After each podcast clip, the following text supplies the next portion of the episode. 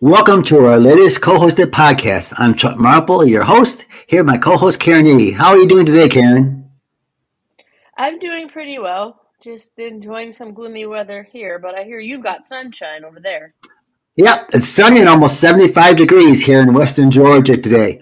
A little too warm for December 6th for Georgia, but we'll take it over having the 20s and things that you've had. We already had the 30s recently, so it's crazy times. So, our first topic today we're going to look at is the Senate race here in Georgia. This is the last national race to be decided. And it makes a difference. It makes a difference for a whole bunch of reasons. For one big thing for the Democrats, they already have the, the majority of voting when they need. However, they have to have a power sharing so that the chairman and co-chairman of it have equal membership on there, and they can't be outvoted. It has to be a negotiated thing. If if Senator Warnock is put back in office, then all the committees will have majority of the Democratic thing, and that makes a big difference. Yeah, and this whole thing is interesting. I, I really feel like in the general election that Senator Warnock could have won if there wasn't another candidate that pulled, you know, tens of thousands of votes away. He just missed that 50% majority. And I've I've heard that uh, the Republicans have asked Trump to not come to mm-hmm. Georgia to speak for Walker because they think that that actually may hurt them.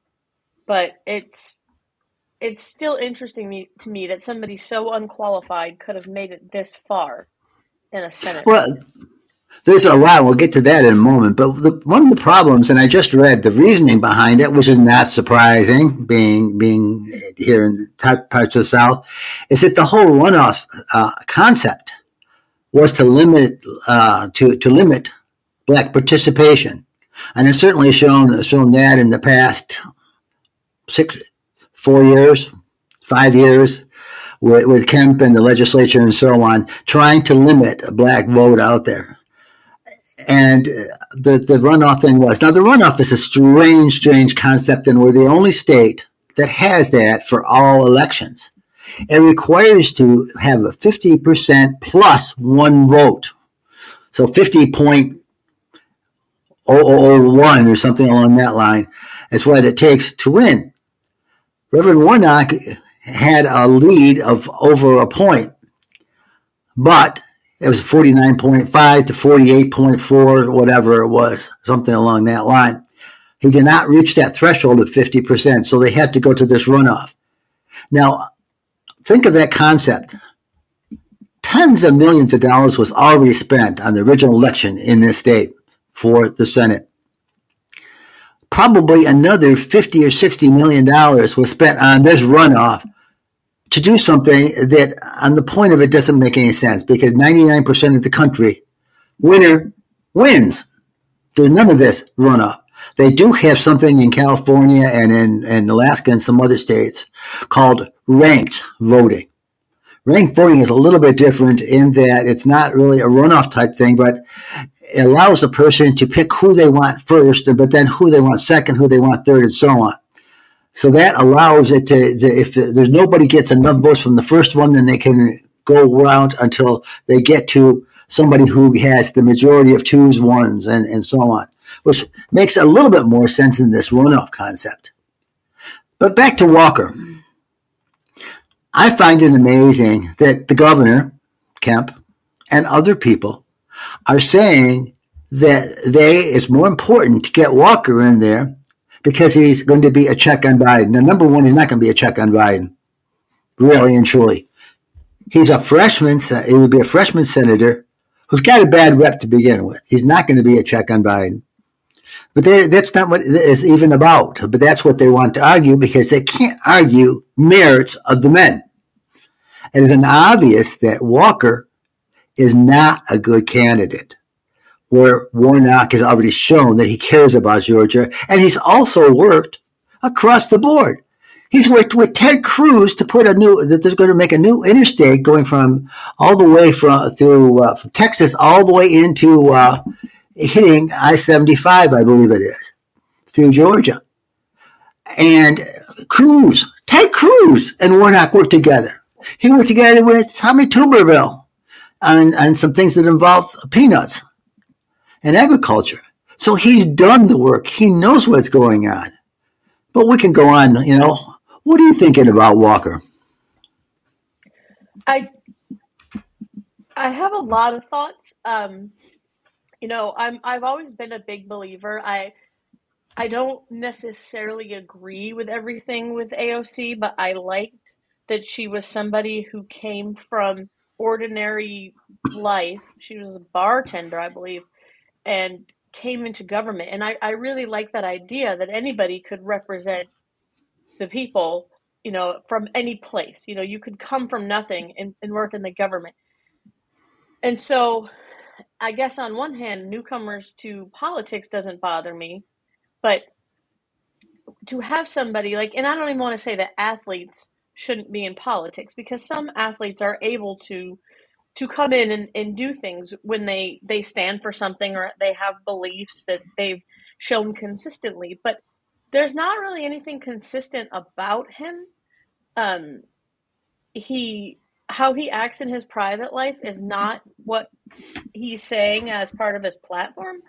And and in, in some instances that's fine except for if you're voting on things that impact other people you know you're a man that has it's been proven he paid for a, at least one abortion if not more and you're telling women that they can't have an abortion okay, dude, this doesn't look good. You've got the money to pay for it, so it doesn't impact you. You can make it. You can help anybody travel anywhere to where it's legal, but you're going to turn around and and say that it shouldn't happen. And on that point, I I just I think he's despicable. But then I I know that he is amongst some of the group that had a lot to say about I just forgot his name in Pennsylvania, Fetterman that had the stroke.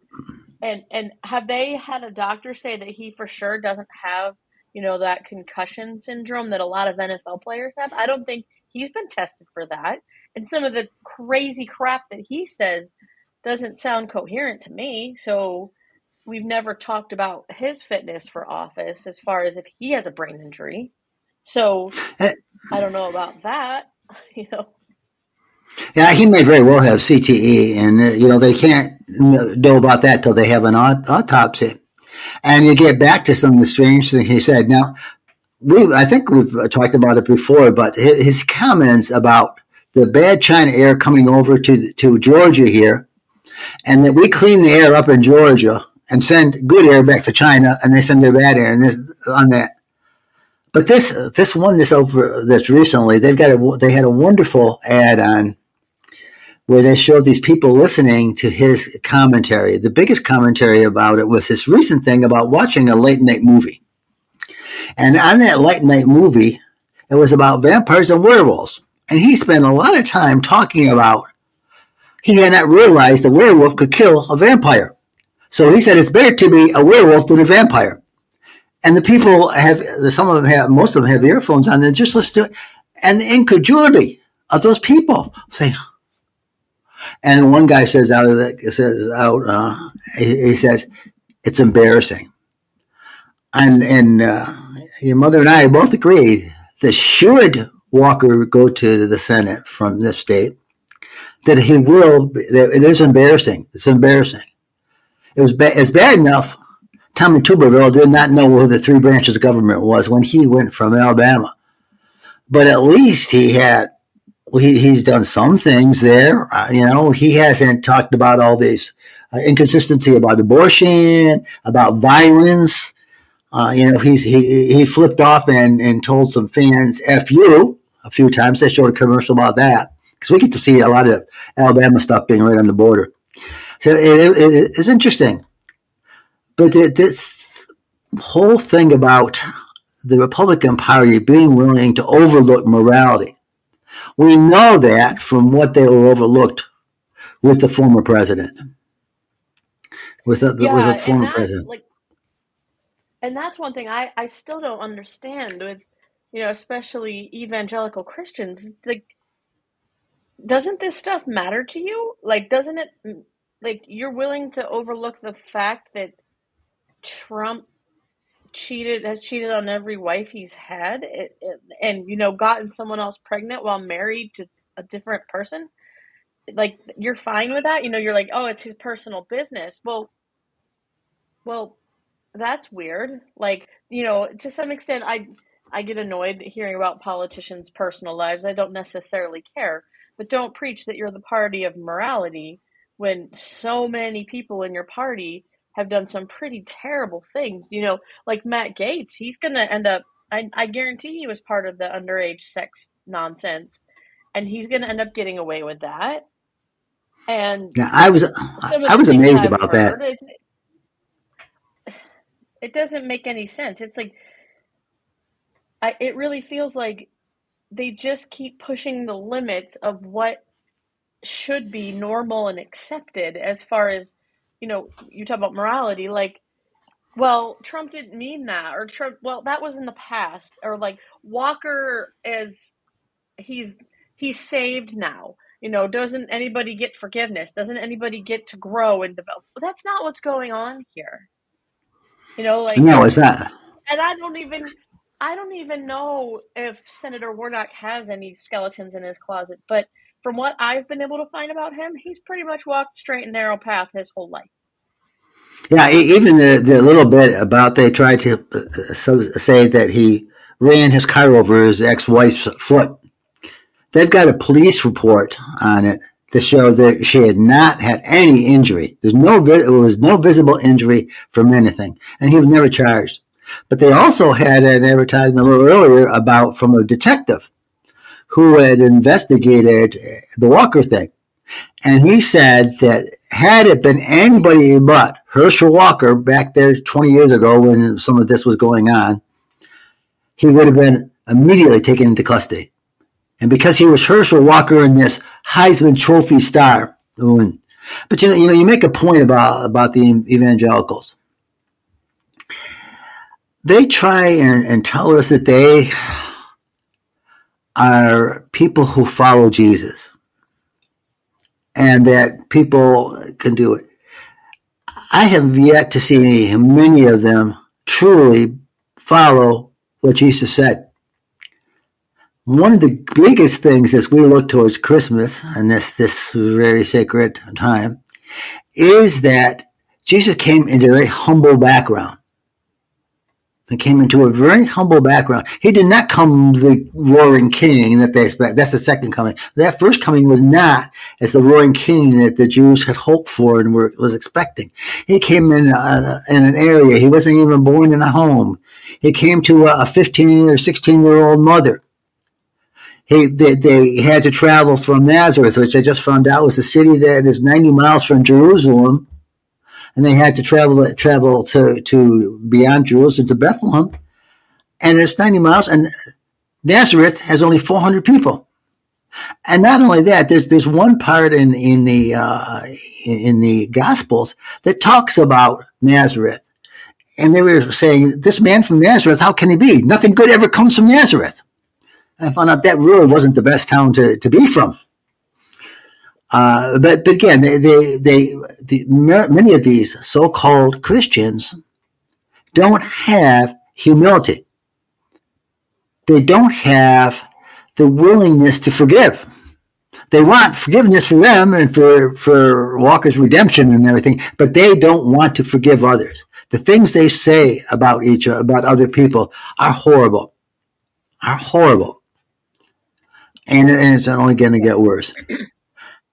And that leads us into our next one. Say, Go ahead. Well, I was going to say one, one more thing. What is really interesting about this thing with Walker and Warnock is that they're both black men.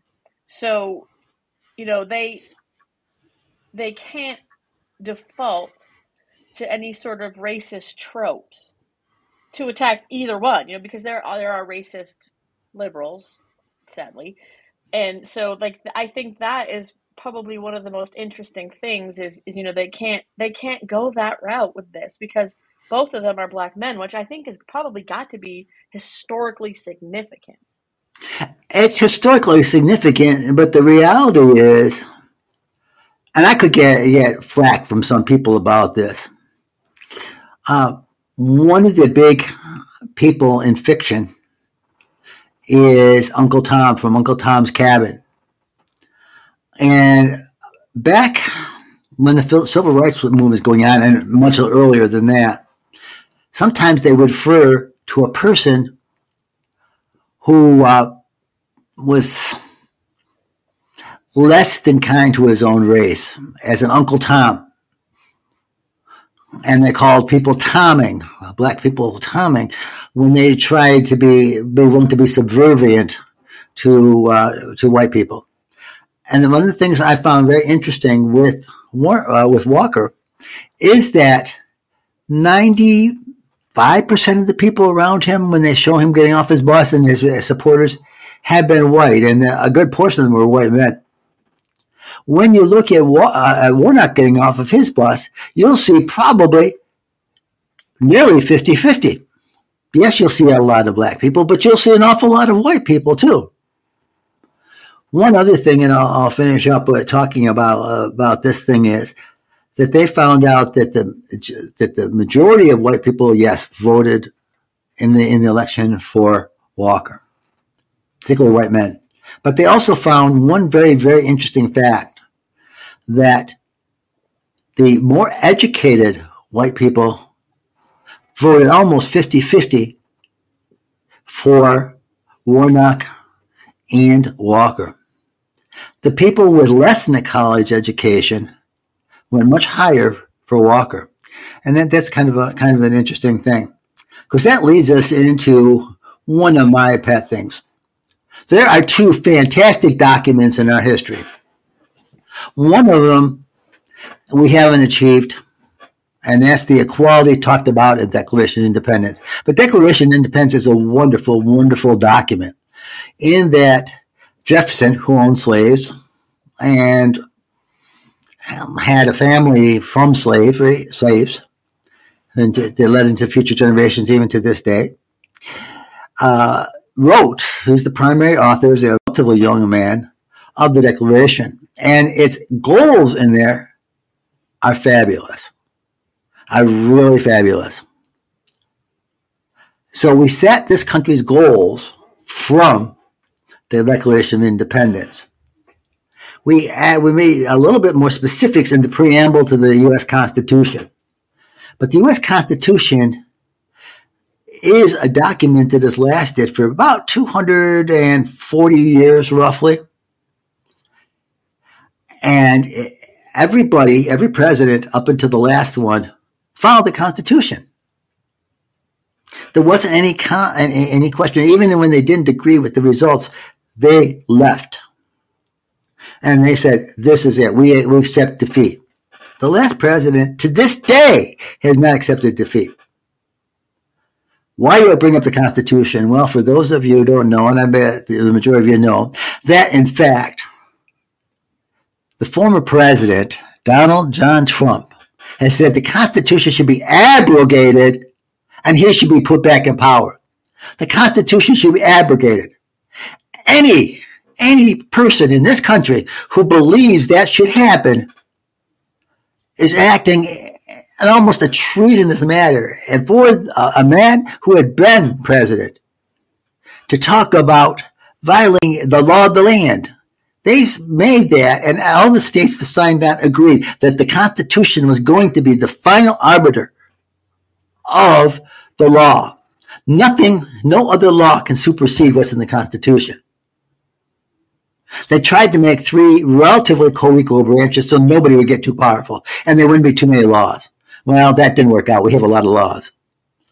But the point of it is that the Constitution is the final way of how we do business. And for a former president to, th- to come out and say that the Constitution should be put aside to put him back in power is, is, is disgusting. It's disgusting. Nothing can do it. I taught U.S. history and government for over 20 years as part of my 32 teach- year teaching career. I taught democracy was good and that we were a great country because we were able to do it. Yes, we had flaws, and I taught the flaws, and they should be taught. the flaws about how women have been treated, how black people have been treated, Native Americans have been treated, Japanese Americans during World War II were treated. All those were bad things, but we still became a great nation despite our flaws. Great nations become great despite their flaws. But for a next president to come out and say the Constitution should be set aside for him to have power is disgusting. I think this is the point where Republicans are going to show their true colors. I, I really think if you are conservative and you are a representative in the Republican Party, you they've they've taken this side of the Constitution above everything. So now is your chance. He's just attacked what you said all these years is your guiding document, and that's what you swear by. So this is the point I think where people are going to be able to see who's loyal to this country, who's loyal to the Constitution, and who's loyal to one man. And that will be that. I, I'm jazzed that he said that. I think this is amazing. He's pretty much done. You know, his his Supreme Court has turned against him. His military has turned against him. You know, in, in Mark Milley not doing what he wanted him to do on January 6th. And some of the leadership. Mitch McConnell's not exactly on his side anymore either. So everybody's turning against him. This is to me a last ditch effort. You know, this is like the final breaths of an irrelevant person who happens to be a former president, just you know, kind of fighting as he circles the drain. I mean, yeah. Some of the senators have been a little bit faster to reply than the, the representatives. And that brings us to another problem with this and one of the, the ironies of it is that the first thing that uh, uh, that uh, McCarthy said, should he become Speaker, on the opening day, day of it, is they're going to read the entire Constitution aloud and into the record. Now, that sounds like something wonderful, something special. Every time they've opened Congress, they've done and read the Constitution. There is nothing special. But if they truly want to believe in the Constitution, then they've got to be critical of a person who wants to abrogate the Constitution for their own gain. You can't have it both ways, people. You can be for the Constitution, but if you are, then you should be against people who are trying to overrule the Constitution. And they have no right to, to do anything less. It should be universally condemned what he says. A few people have, but there's still a lot of wishy-washiness in the Republican Party. And it's sad. A lot of sides, sidestepping and beating around the bush. And and I honestly don't think that they have anything to fear. And I, I read an article a few days ago where, you know, Trump has tried to go after Ron DeSantis and he has said, I, I know I can tell you things about Ron DeSantis that will make you hate him and all this other stuff. And DeSantis has told his camp and his people, shh, shh, stay quiet. We're not responding to him because it starts to make him look like this crazy person. Like once DeSantis got reelected, he went almost silent. He's not in the news. I'm not seeing a whole lot, and I think that that is strategic, and I think other Republicans would do well to get behind him. That's how I don't love DeSantis either, but that's how they get Trump mm. out of their party. Yeah, DeSantis is a fundraising powerhouse because he is a Trump he, he's a Trumpism without being Trump, without the baggage. He's got his own baggage, but it's not the baggage, certainly not the baggage that the former president has. The former president, I still think if you look at stuff he said back in the 1990s and 1980s, although it wasn't the right thing, that he did have the ability to talk intelligently. Now he doesn't have the ability to talk intelligently. His, his speaking isn't fabulously better than Walker's has been. The things he said are so strange and so odd.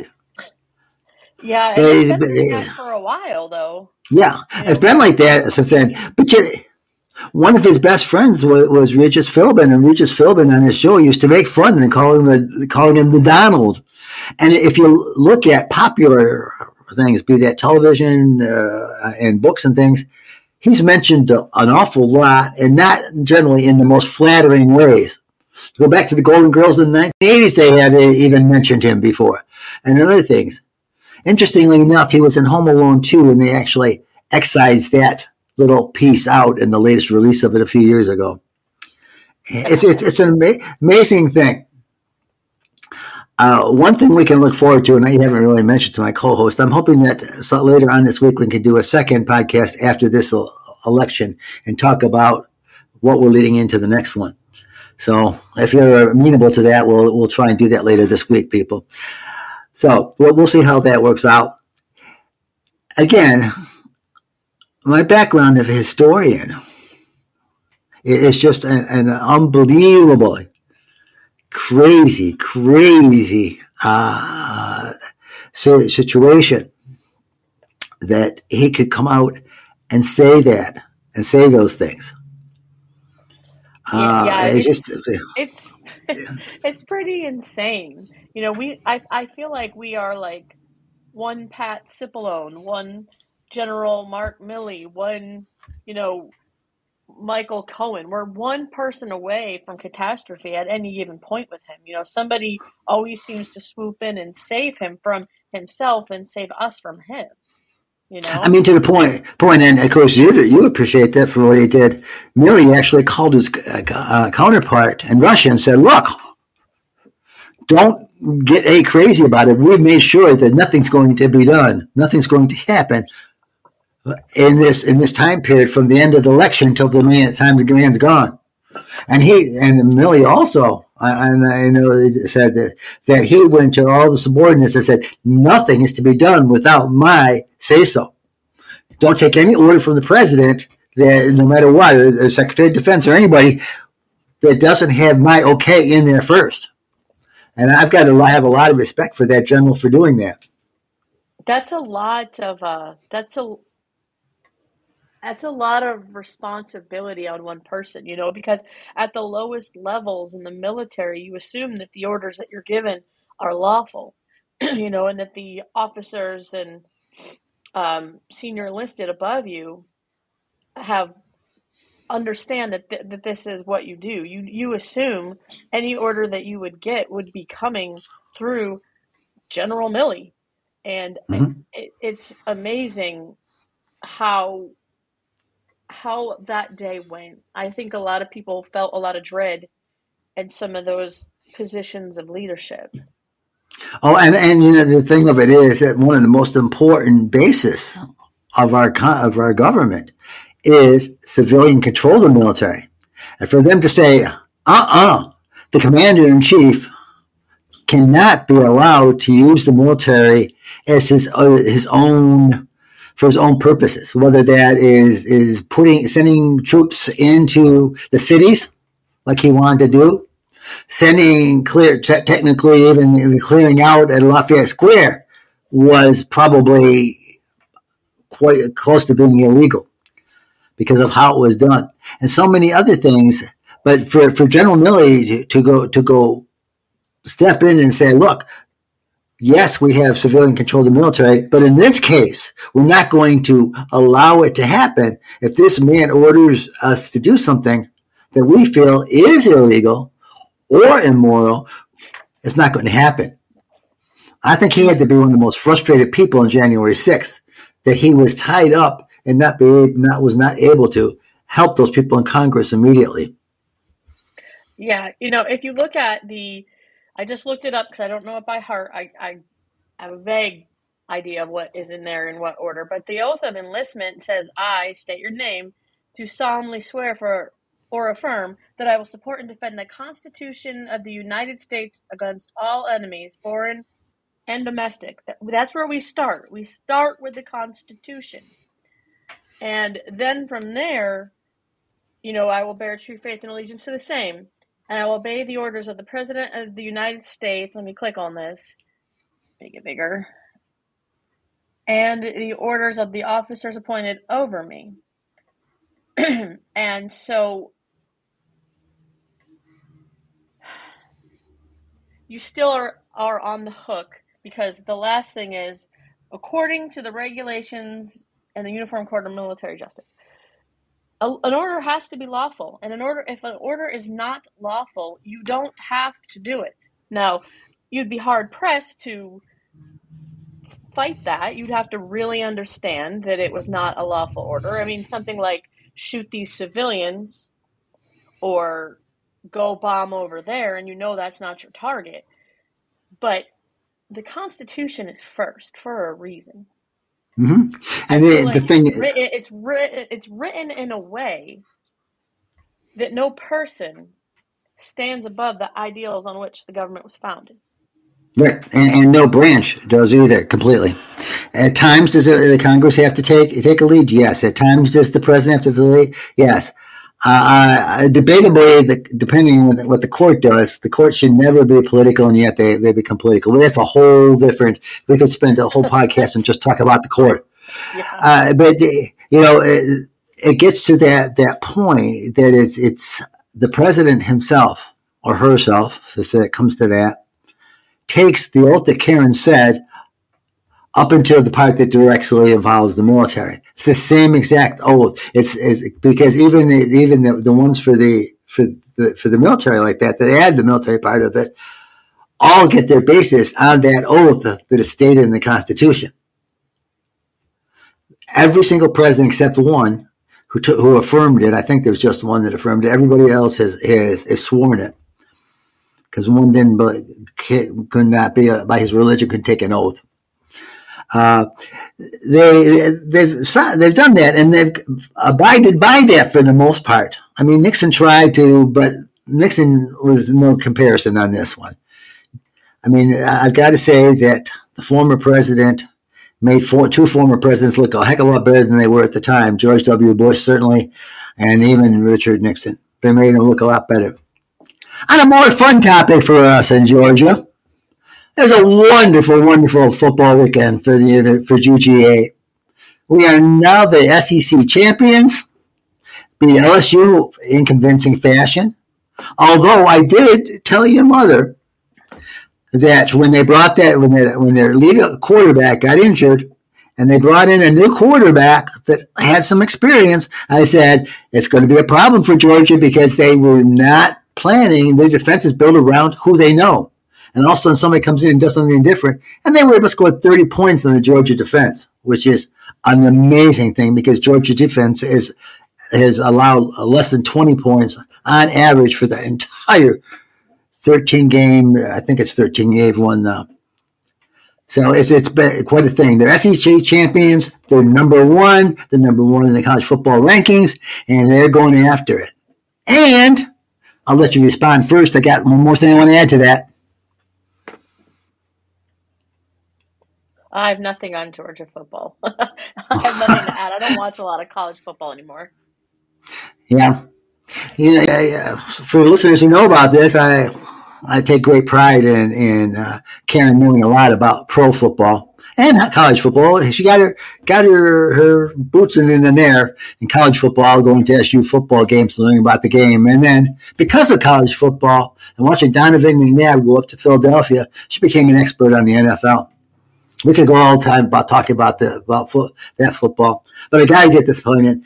And now Stetson Bennett, the fourth, is uh, one of the finalists for the Heisman Trophy, which is quite the honor. Even you could desiccate it later on. A few people have, like Johnny Manziel and, and others, and certainly the guy is running for Senate here, but we won't go there. So they're going to play in the Peach Bowl against Ohio State. And the Fiesta Bowl is going to have the Horned Frogs of TCU. And by the way, versus undefeated Michigan. By the way, when I was a kid, I had a horned frog as a pet. Oh. We had it up at a cottage, and somehow, uh, and my best friend had one too. And we had those as little pets, and then somehow they both escaped. I don't think they survived the winter up there because they were they're from the Southwest, but they're a cute little thing. They they get they puff up and their little spines would come out. Uh, be, they were they were adorable. So that's the horned frog. I've always been been impressed by TCU's horned frog, although the mascot is funny looking. But there, there's so, so much going on, and one of one of the things that we've had uh, kind of scary for us here in in uh, Western Georgia is we live right at the border with Alabama. And we have a river called the Chattahoochee River that starts way up be, beyond Atlanta in the mountains. It comes down into uh, the Gulf eventually. And uh, it's a separation between uh, Alabama and Georgia. the entire river is considered uh, Georgia territory, so I can cross over and fish from either side with my license, Georgia license. Uh, we have a river walk, and Karen was on, has seen what the river walk is like. She's been out here a couple times on here and, see, and walked the river walk, and and been on the bridge to goes across to Alabama. We can walk across to Alabama, and on the other side of the river walk, they have they have a, a Alabama river walk, and on Saturday afternoon, these, this man was walking his dog, and another man was over there, and some guy at 3 p.m. on a Saturday came up and killed them both. So that's that's there's this thing about violence now, this gun violence, and I'm not going to go. We're not going to go into a lot of detail about right now, but we need to be thinking of a country uh, about our country and its love of guns, no matter what, and the kinds of guns, no matter what. Mm-hmm. And listen, just just think uh, think about the gun violence that we have that many, many cities, particularly in the midst of the pandemic, had the highest rates of murder that they had had in 20 years. And it's continuing. We're averaging 600 a year, 600 a year, multiple uh, victims in mass shootings. Mass shootings is three or more people shot. They're averaging two to three a day sometimes.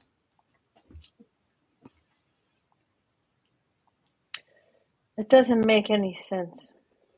You know, like it. I, you have people that want to protect the right to have guns, and and they use a line like, "Well, criminals don't follow laws, so more laws won't help." And it feels like we're not even trying to make it better. No, and the the odd thing is, if they go back and look, uh, the assault weapons ban that was in place until George W. Bush became president did, in fact, cut back on the killings and the mass shootings. Did they stop completely? No. But boy, did they spike after the ban ended and people could go out and buy them. Just one more word on that, and then we'll conclude on something else. Uh, and that is that the, these weapons were designed to kill people. No other purpose. Assault weapons were designed exactly for assault weapons. Yes, they're semi-automatic, and there are many semi-automatic weapons out there. All right, uh, I have been a gun owner. I've had semi-automatic weapons. Not all semi-automatic weapons are the same my my weapons over the years, I never had one that had a more than 15, 17 round magazine. I didn't have banana magazines that hold 50 rounds, and you could back back to back magazines and then flip them over and have another 50 rounds. That that wasn't happening. But with these assault weapons, you can in fact do that. So you know, it's just something to think about with the gun violence. It just frustrated me that these two, uh, one, the dog work was particularly an innocent victim, shooting in the wrong place at the wrong time. And I just want to bring up one of the very, very latest pieces of news, two, a couple of them, um, that the January 6th grand jury has subpoenaed records from Michigan, Wisconsin, and Arizona involving all the correspondence between the Trump campaign, Trump, and the state groups in there. All of it. And it looks like today they decided the January 6th committee has decided to make criminal referrals to the DOJ.